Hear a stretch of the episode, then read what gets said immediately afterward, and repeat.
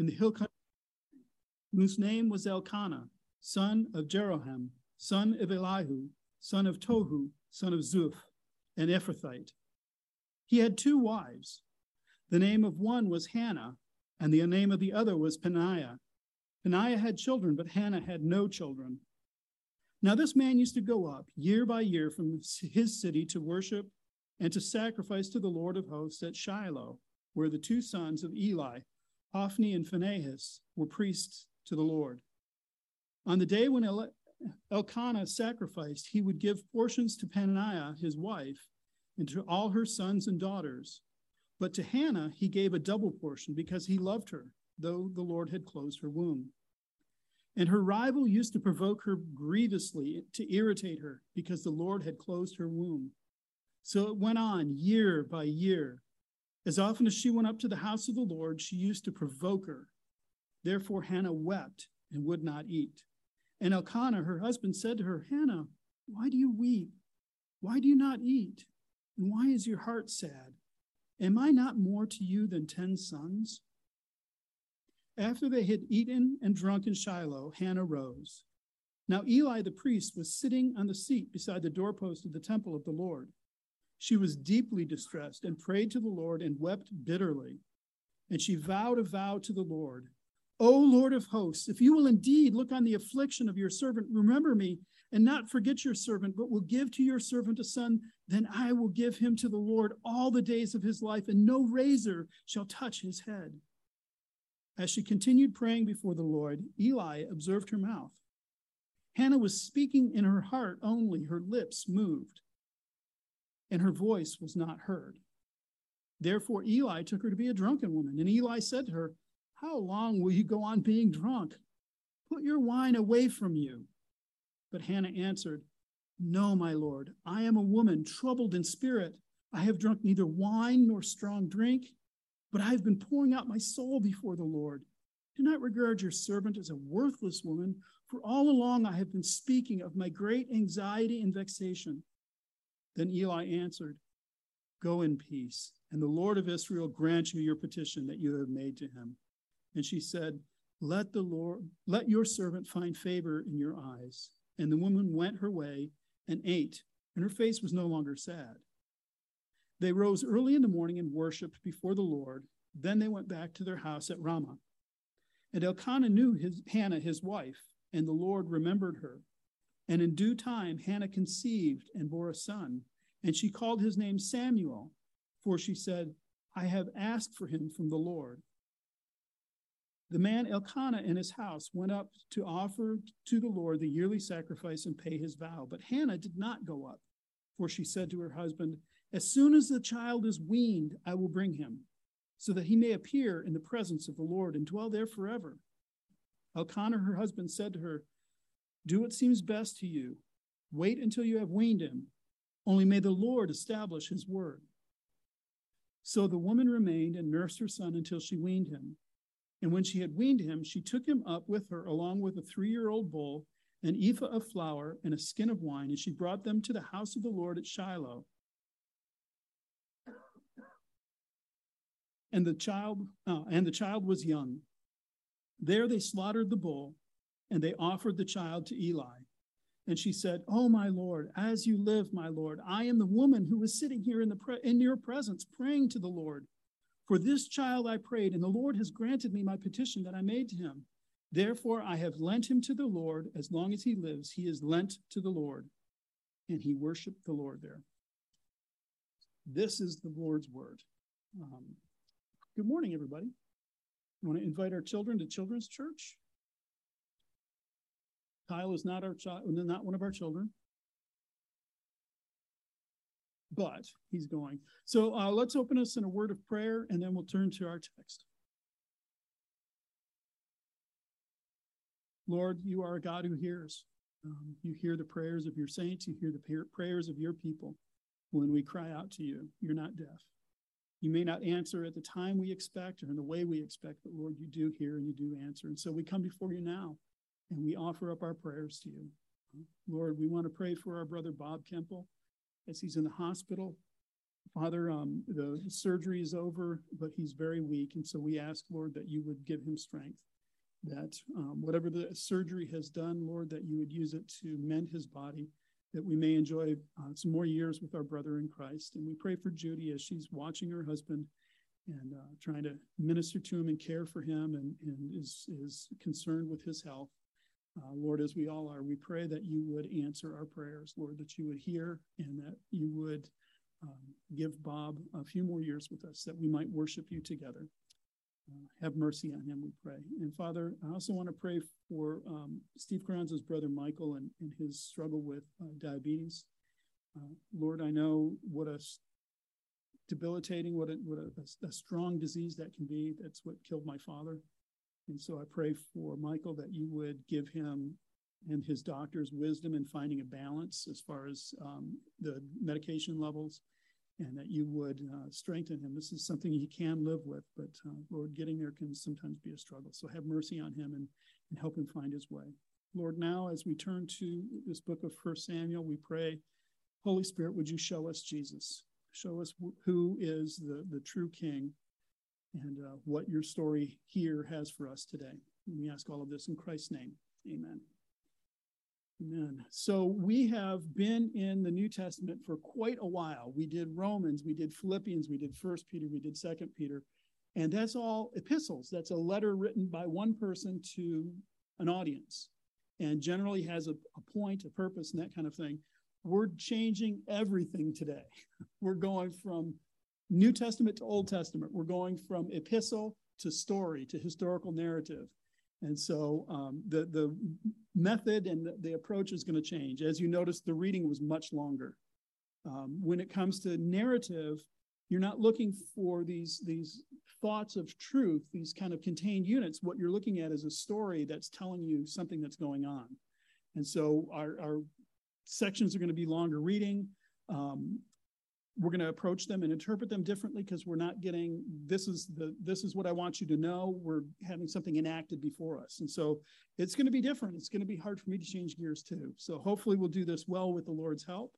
But um, where we're at in the story, in God's story, is in First Samuel. We're still in the time of the judges. So what that means is Israel was led out of Egypt by Moses. As they approached the promised land, Moses died, Joshua took over. He led them into the promised land, the conquest of Canaan, settled the land, divided it up amongst the tribes. He retired and then he passed away. And then the time of the judges came. Instead of having one man lead the nation as they had seen with Moses and with Joshua, now it's different people at different times answering different needs. So, whenever something would come up, God would raise up a judge, and the judge would lead the nation and deliver them from their enemies and settle them and hear their trials. And, and it was temporary and it was short lived. And, and these, these uh, judges kind of came and went. There wasn't one judge over all the nation. And when you read the book of Judges, what you see is it starts out okay. But as the story progresses, it gets progressively worse. What you begin to hear is Israel starts chasing after false gods. And God gets mad at them and sends a nation in and oppresses them. And then finally, he hears his people and raises up a judge and delivers them and then they're good for a while, and then they go back. And so it, it's just a struggle. As a matter of fact, as you're going through, when you read the, the um, story of Gideon, Gideon rises up, he delivers the people. They want to make him king. He says, No way, I'm not going to be the king. And then he makes a golden ephod and everybody worships it.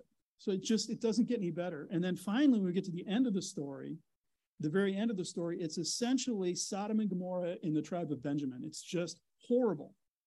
And so that's where we're at is we're at the end of the time of the judges. Samuel, who we'll meet today briefly, is going to be the last judge of Israel. He's at a transitional period. We're moving from a time of judges to the arrival of a king. And that's what uh, First Samuel is about. So why did I pick First Samuel to preach right now? Well, I, our current days are so charged politically. There, there's so much going on that I think it's helpful for us as Christians to remember first and foremost, we're part of a kingdom. We don't elect Jesus, he is the reigning king. And so, part of how we process this world that we live in, we have to think about this king, King Jesus. And that will help us hopefully navigate this world a little bit better. So, as we go through Samuel, we're going to watch this king rise up and take his, his place in Israel. and it's going to picture for us and anticipate Jesus, who is the true and the real king. So that's where we're going to be. But where we're at now is where the, the introduction to the prelude, to the prologue, to the preamble of this. We're at the very beginning of the story. And so we're going to slowly move into it. So where are we at in that's redemptive history, right? That's the redemptive history is what God is doing in the world. Um, that's what's recorded in scripture. It's a, it's a narrower focus. It's focused on something particular. It's not everything that happened during this time. So sometimes we have to step out and look at world history. So what's going on in world history at this time? Well, there's actually this gap in world history. We're at the end of the Bronze Age, the beginning of the Iron Age. And the big global powers in the world right now are very busy. So the Hittites have been largely wiped out. They're, they're pretty much gone. The uh, Assyrians are the one of the big global powers, and they're kind of fighting, but they're fighting the Babylonians. And the Babylonians are fighting the Hittite or the uh, the uh, Assyrians, but they're also fighting nations to their east. So what you get is the northern tri- the northern superpowers are, are entangled with each other. They're very busy. To the south, the other superpower was Egypt. And for some reason, Egypt just retreats. They had they had done military operations up and down the coast of Canaan, but at this point, they've just kind of retreated down, and we won't see them for another couple hundred years. And so, what you get is in between this, in the promised land, in Israel and Edom and all of that, you get this power vacuum because the, the big power nations are not coming down and causing problems. So, what we see is in that interval, in that time, the rise of these nation states. They're, they're beginning to build up, they're getting more powerful and larger, forming alliances, that kind of thing. And so you could look at this and go, well, isn't that fortunate that that's when Israel was formed and everything? But you, you got to read this in light of redemptive history. God's in charge of this. So God tied up these, these northern tribes in, in Egypt for a purpose so that he could raise up Israel, so that he could establish his king, so that he could expand that kingdom. This isn't on accident. Remember what Nebuchadnezzar learned in Daniel chapter 4 the Most High rules in the kingdom of men and gives it to whom he will. That applies now as much as it did for Nebuchadnezzar. So God has maneuvered all of these bits of history, all of these kingdoms, all of these powers, so that there's a gap, so there's a space for his people to grow. It's like he's tending a garden and moving things around.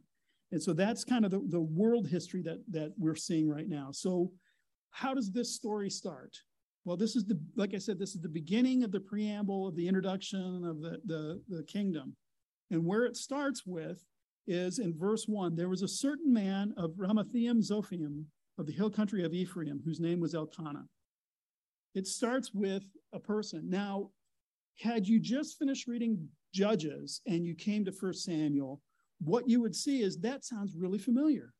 That, that's, that's one of the formulas that's used in the book of Judges. In Judges 13, there was a certain man of Zorah of the tribe of the Danites whose name was Manoah, and his wife was barren and had no children. So you think, oh, well, this must be the story of Elkanah. This is, this is what's happening. But in Judges 13, it's not the story of Manoah. He's a bit player his wife is visited by the angel of the Lord and promised that she's going to give birth. She was barren, she's going to give birth. And so there's a parallel going on here. The, the author is, is drawing these two stories together. We're supposed to see this as the continuation. This is this is the time of the judges. So there's a certain man, Elkanah is not a huge player. He's he's kind of important, but basically, according to uh, First Chronicles six, he's a Levite. And so the way the Levites worked is the Levi, the tribe of Levi didn't get a chunk of land in an inheritance. They got some cities scattered throughout the tribes. So that's why he could be from Ephrathah, is that's where he his lot fell. That's where he wound up moving. The story, though, is that he has two wives. Now, immediately we're probably a little prejudiced and going, well, this guy's, you know, what's he doing having two wives?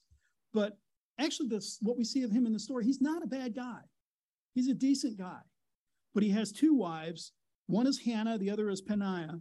And Peninnah had children, but Hannah didn't. So here's the theory the theory is that um, Elkanah loved Hannah and he married her. And what he found is after a few years, they weren't able to produce children.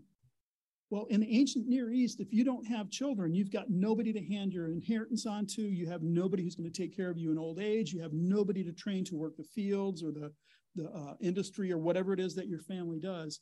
And so this is not a good situation for Elkanah to be in. So he takes a second wife, Peninnah, and she winds up having children. And now he's got somebody to hand his, his inheritance off to.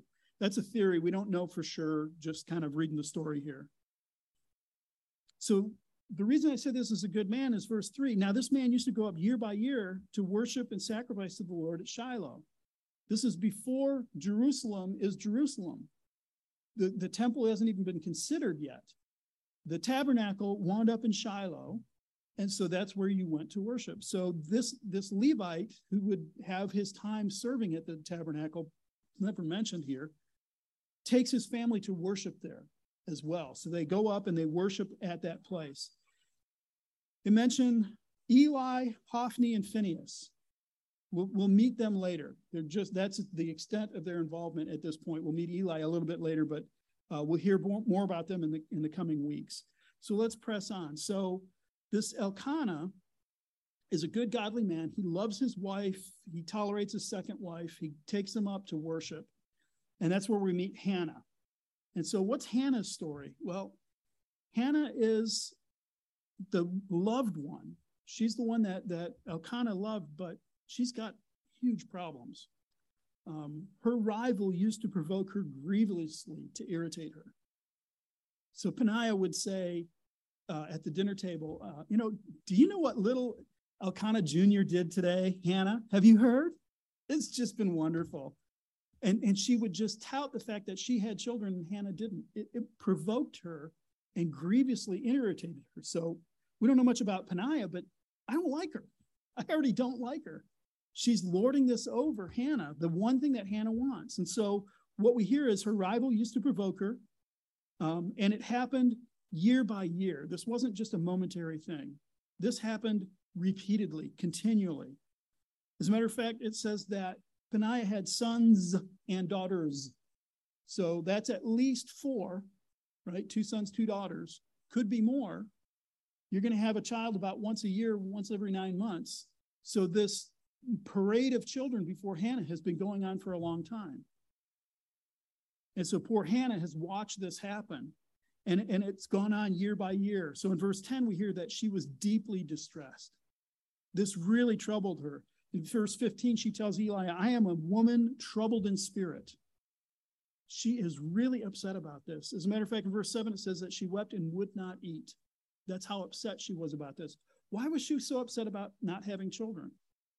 Well, some people just really love the idea of having children. They just want to have children. But there's even more of that pressure in the ancient Near East because a woman who was barren was not providing for the family. The man could have children all over the place. The woman had very few options to have children. And if you weren't having children, you weren't contributing. And so the way society looked on barren women was with scorn, with derision. There's something wrong with her. The gods have cursed her because they haven't opened her womb. And so it was it was huge issue for Hannah that she had no children.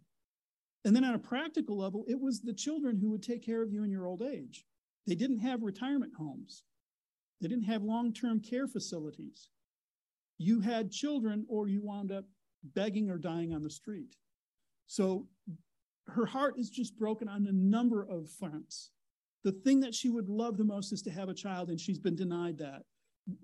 Her rival her rival wife is just rubbing her face in a, her, on a regular basis. And she's deeply troubled by this.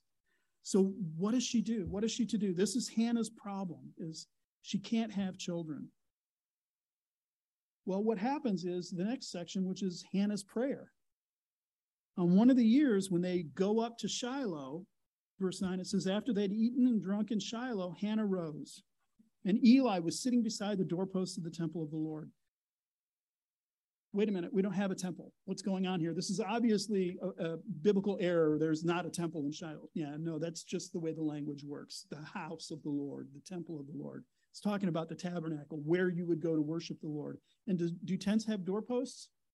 Well, apparently, yeah, because when God visited Abraham and, and he heard Sarah laughing, she was by the door of the tent. So don't get too technical about this. Eli is sitting beside the tabernacle beside the entrance to the tabernacle, and Hannah goes there. So she went deeply distressed, and prayed to the Lord and wept bitterly. Now, think about this for a second. Imagine Hannah's predicament. It said twice in verses six and seven that the Lord closed her womb. So she knows this is not a problem with her husband Elkanah. He's got children from another woman. She knows this is her problem, and she knows that it is the Lord who has closed her womb. She is bitterly provoked by her enemy. She is held in, um, in low esteem by the society around her.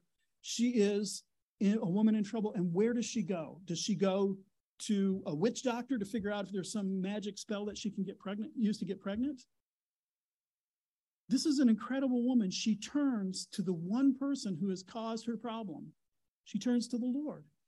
She goes to the temple and she prays. She calls out to the one who is inflicting this on her and therefore the one who can lift this from her. This is the woman that we meet. This is the this is where the story of the king starts with a, a severely marginalized woman turning to God. And so she goes and she prays and and Eli sees her praying and her mouth's moving, but he doesn't hear any words coming out. Now, I've heard in the past that people say, well, you see, you're supposed to pray out loud. It's, it's biblical. It's like, this is descriptive, not prescriptive. You can pray quietly. And as a matter of fact, this proof, this text proves that you can pray quietly because Hannah's praying quietly and the Lord heard her anyway.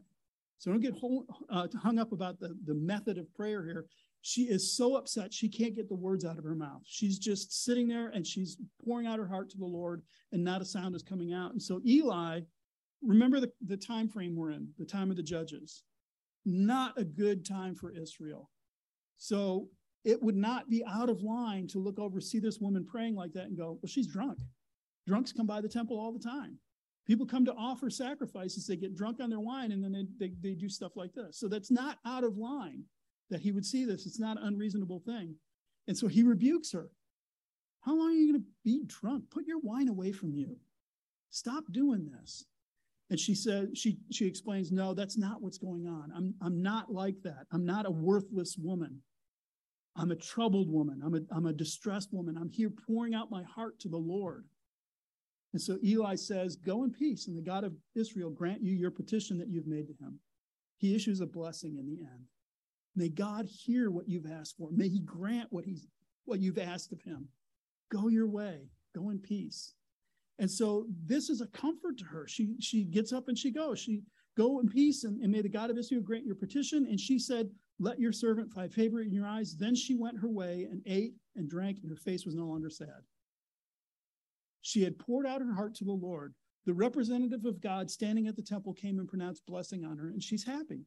Is she pregnant at this point? Nope. Nothing has changed, except she has poured her heart out to the Lord and she's ready to receive whatever he has to offer her. So that is Hannah's prayer. The other part of the prayer that's really shocking is she says that whatever God gives her, if, if God will give her the son, then she says, I will give him to the Lord all the days of my life. The one thing that she wants, the one thing that she needs, the thing that has been denied her, that is causing her the most problem, is not having a son. And she says, Lord, if you give me this son, I'm going to take him home and I'm going to raise him upright and I'm going to keep him with me and I'll never let him out. Of... No, she says, Lord, if you give me this, I'm going to give him right back to you. He's yours. I'm going to take him and just drop him off with you. The one thing in my world that would make me happy is yours. I can't conceive of that. I, that would not be my approach. I wouldn't have approached it that way. I'd be, well, thank you, Lord. Let me go tell everybody what you did for me. And I'll show him my son, Samuel, and, and it's how proud I am that the Lord gave me this son. But that's not Hannah's approach. She's a unique woman. She is, she is something special. And so she promises, I will give this to the Lord. This, this great tremendous blessing that he's given me, I'll give it right back to him. How would you do with that? I know I wouldn't do particularly well. I would be thankful, I'd be glad, but I don't know if I would give it to the Lord like that. That's incredible that she would do that. And so then what happens? How, how does the Lord answer this? Verse 19 They arose early in the morning and worshiped before the Lord, and then they went back to their house at Ramah. So that night they've, they've gone, they've worshiped. They get up in the morning, they're going to offer worship one more time before they hit the road back to Ramah. And so that's what they do. They get up and they go. And Elkanah knew his wife, and the Lord remembered her. They had relations, they had marital relations. But that's not why she got pregnant. She, they had had relations numerous times before and it didn't work. Why did it work this time? The Lord remembered her. God had closed her womb, God now opened her womb. The Lord remembered her. He heard her prayer and he answered.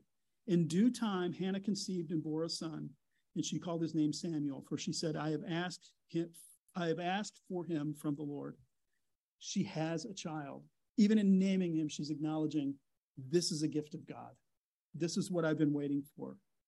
So Elkanah continues doing what he normally does. He, and his house went up to offer the Lord their yearly sacrifice and pay his vow. Somewhere along the line, he made a vow too. So Hannah had vowed to the Lord, I will give him to you. And now uh, Elkanah has made a vow too. So he goes to pay his vow. But Hannah doesn't go up. And she said, As soon as the child is winged, I will bring him, t- I will bring him so that he may appear in the presence of the Lord and dwell there forever. And Elkanah, her husband, said, Do what seems best for you. Wait until you've weaned him. Only may the Lord establish his word. So she's going to raise this child to the point where he's able to be handed off, and then she will hand him off. So this is hard to pin down how many years this was. Um, in, in our modern culture, it, it's usually about a year or so, and then you wean your child. In ancient Near East culture, I've heard three years, I've heard even six years before they would wean a child. So we're getting the story compacted. It's going really fast, but this is actually years that she's watching this child grow. She's delivered him. She's suckled him the first time. She's changed his diaper. She's teaching him how to speak. She's heard him say, Mama, Papa. She has watched him begin to walk. She's made clothes for him. She's spending all of this time with this precious little gift that God's given her. And yet she's still determined when he's ready, I'm going to give him to the Lord. There's a story of an ancient Greek merchant who vowed to his gods that if they delivered him from a storm, that he would offer 100 bulls. And once the storm had subsided, he modified his vow and said, it'll be one bull. And so then he goes home, and as he's heading home, he says, well, maybe it will be one sheep. And then after he gets home, he gets there and he sees the sheep. He grabs a bunch of dates and he heads off to offer sacrifice to his God. And so now he's got a handful of dates. Well, he gets hungry on the road and he eats them. And so by the time he gets to the altar to deliver his vow to his God, it's a handful of stones. It's easy to make the vow in that moment of distress. It's difficult to live up to it, to follow through with it.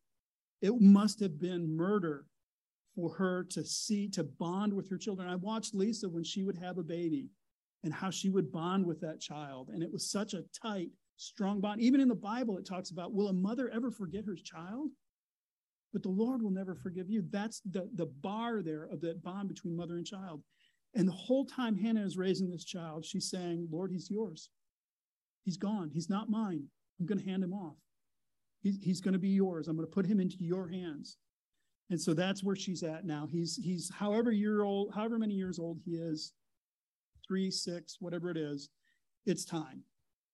And so when she weaned him, she took him up with her. And it says, along with a three year old bull, an ephah of flour, and a skin of wine. One of the problems with the book of First Samuel is that the Hebrew text is um, got some issues. And there's some some uh, questions about what how how things are worded here. Um, it's still reliable. It doesn't mean it's like not reliable. One of the issues here is in the Hebrew that we have, it says a three-year-old bull. The Septuagint, which is the, the Greek translation, which happened between the end of the Old Testament and New Testament, says three bulls. So which one is accurate? Uh, is the Septuagint accurate or is the Hebrew accurate? Um, it, it's hard to tell. The, the, Septuagint is a picture of an early version. So there's these kind of questions like that. Um, the reason I think that modern interpreters go with a three year old bull instead of three bulls is because later it's they slaughtered the bull. So if it was three bulls, then they only slaughtered one of them, and that doesn't sound right. So th- there'll be a couple of issues like that that come up here um, throughout the book of, of Samuel. We're going to just hit these problems, um, and, and we'll kind of wrestle through them as we go. Again, they're not, is that monumental, whether it was one bull or three? Does that invalidate the entire book of First Samuel? Still totally legit. It's just these, these minor details that, that need to be worked out a little bit. So she takes a bull, an ephah of flour, and a skin of wine, and she brought them to the house of the Lord at Shiloh. And the child was young, so he's still little, and they slaughtered the bull and they brought the child to Eli. You would expect they slaughtered the bull and they brought the meat to Eli. That would be the offering. Well, yeah, that's implied, but they slaughtered the bull and they brought the child. The child is the offering to the Lord. The child is what she's going to offer up to him. And so she brings it to Eli and she needs to remind him it's been a handful of years. And she says, Oh, my Lord, as you live, my Lord, I'm the woman who was standing here in your presence praying. Do you remember that? And Eli's, oh yeah, yeah, this is this is the son, this is the boy. And so she is glad and she prays. Um, she says, For this child I prayed, and the Lord has granted me my petition that I made to him. Therefore, I have lent him to the Lord. As long as he lives, he is lent to the Lord. What a curious thing. He's lent. When you lend something, it implies you're going to take it back at some point. But she says this curious phrase as long as he lives, he's lent to the Lord. So, what does that mean? Well, the word for Lent in Hebrew is also the word for say. So, this is her saying, just as the Lord promised, so I'm promising now. It's not, I don't think the meaning there is that he's, he's temporarily assigned to the Lord. It's that she is honoring her word, the word that she spoke she's going to do. And so, as long as he lives, he, he, is, he is lent to the Lord. There's another thing that Elkanah said that I glazed over, and I want to go back to. Elkanah said, um, do what you see is right, and may the Lord establish his word. What word is Elkanah referring to that he's going to establish? From the text, we don't see the Lord affirming to um, uh, Hannah that he was going to give her a child or any of that. So, what I think is going on is I think Elkanah is saying something particular about, you know, may the Lord establish everything that, that you've promised, all that's been said.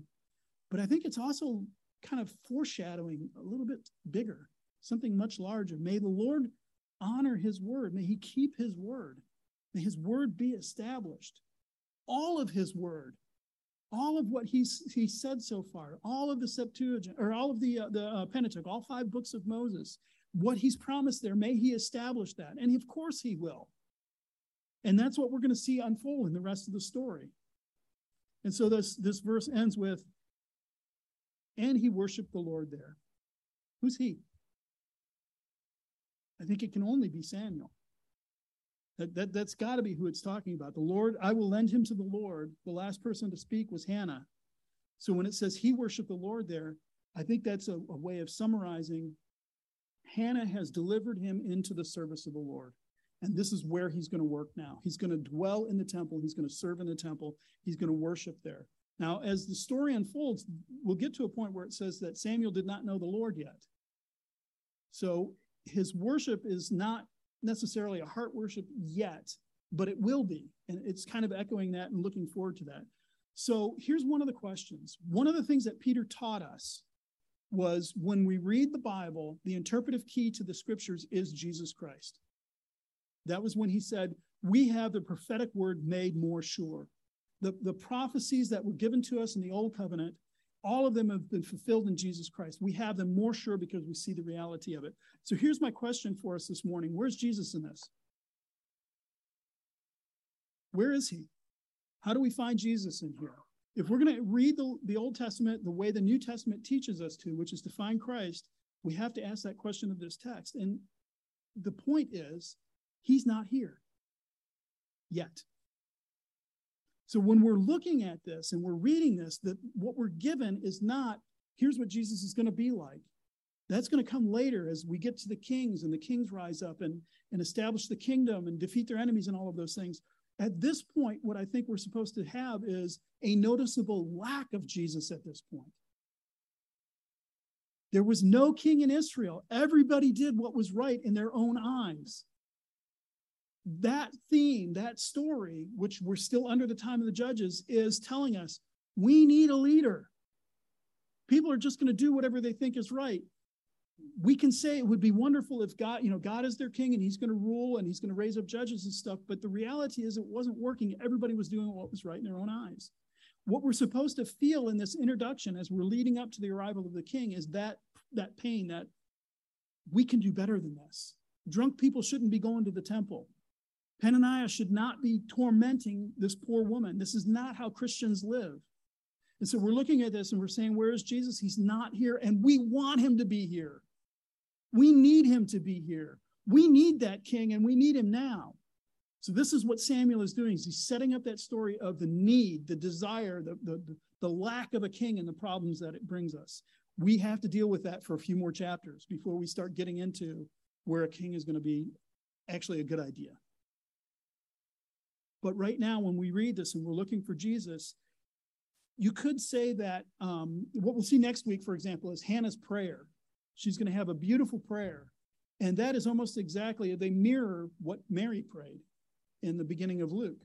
So maybe Samuel is, is this picture of Jesus who's coming. As a matter of fact, it says that later in the chapter that, that he grew before God and man. And that same thing is said about Jesus in Luke chapter 2 at the end of the, the chapter. And so maybe Sam, no, Samuel's not that. If Samuel's anything, he's John the Baptist.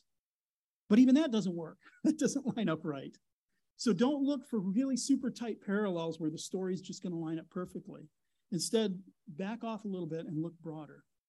Our problem here is there's no king in Israel and everybody does what's right in his own eyes, and we need that answered. So that's why this is the prologue to the king. This is the preamble to the coming of the kingdom. We, we're aching for that kingdom. And that's why it applies for us. That's why it helps us, is because we're in a kingdom, we have a king, but he's not here yet. And we're waiting for his return. And when he returns, all of these problems that we're having in the church and in society, he'll resolve them. We need that king. And so that's where we're looking at here. This is what we're desiring now, is to desire the coming of the kingdom. And that's what's going to be building over the next couple of weeks as we go through this story. So this is how we're going to learn more about Jesus is we're going to have that desire flame, flamed or fanned in our hearts and, and we're going to see the need for it. And then ultimately we'll see how it's a good thing to have that king. So praise god that we live in a democracy. I think the american system is probably the best we've ever come up with. I think it's the best that humanity has, has develop, developed and it's still inferior because when jesus comes he's not going to establish a democracy he's going to be a king and a kingdom and it will be so much better it will be perfect. That's what we're waiting for. So, in the meantime, let's suffer with this, anticipating the coming of the King. Let's pray. Lord, as we go through this story, uh, it's helpful to identify with Hannah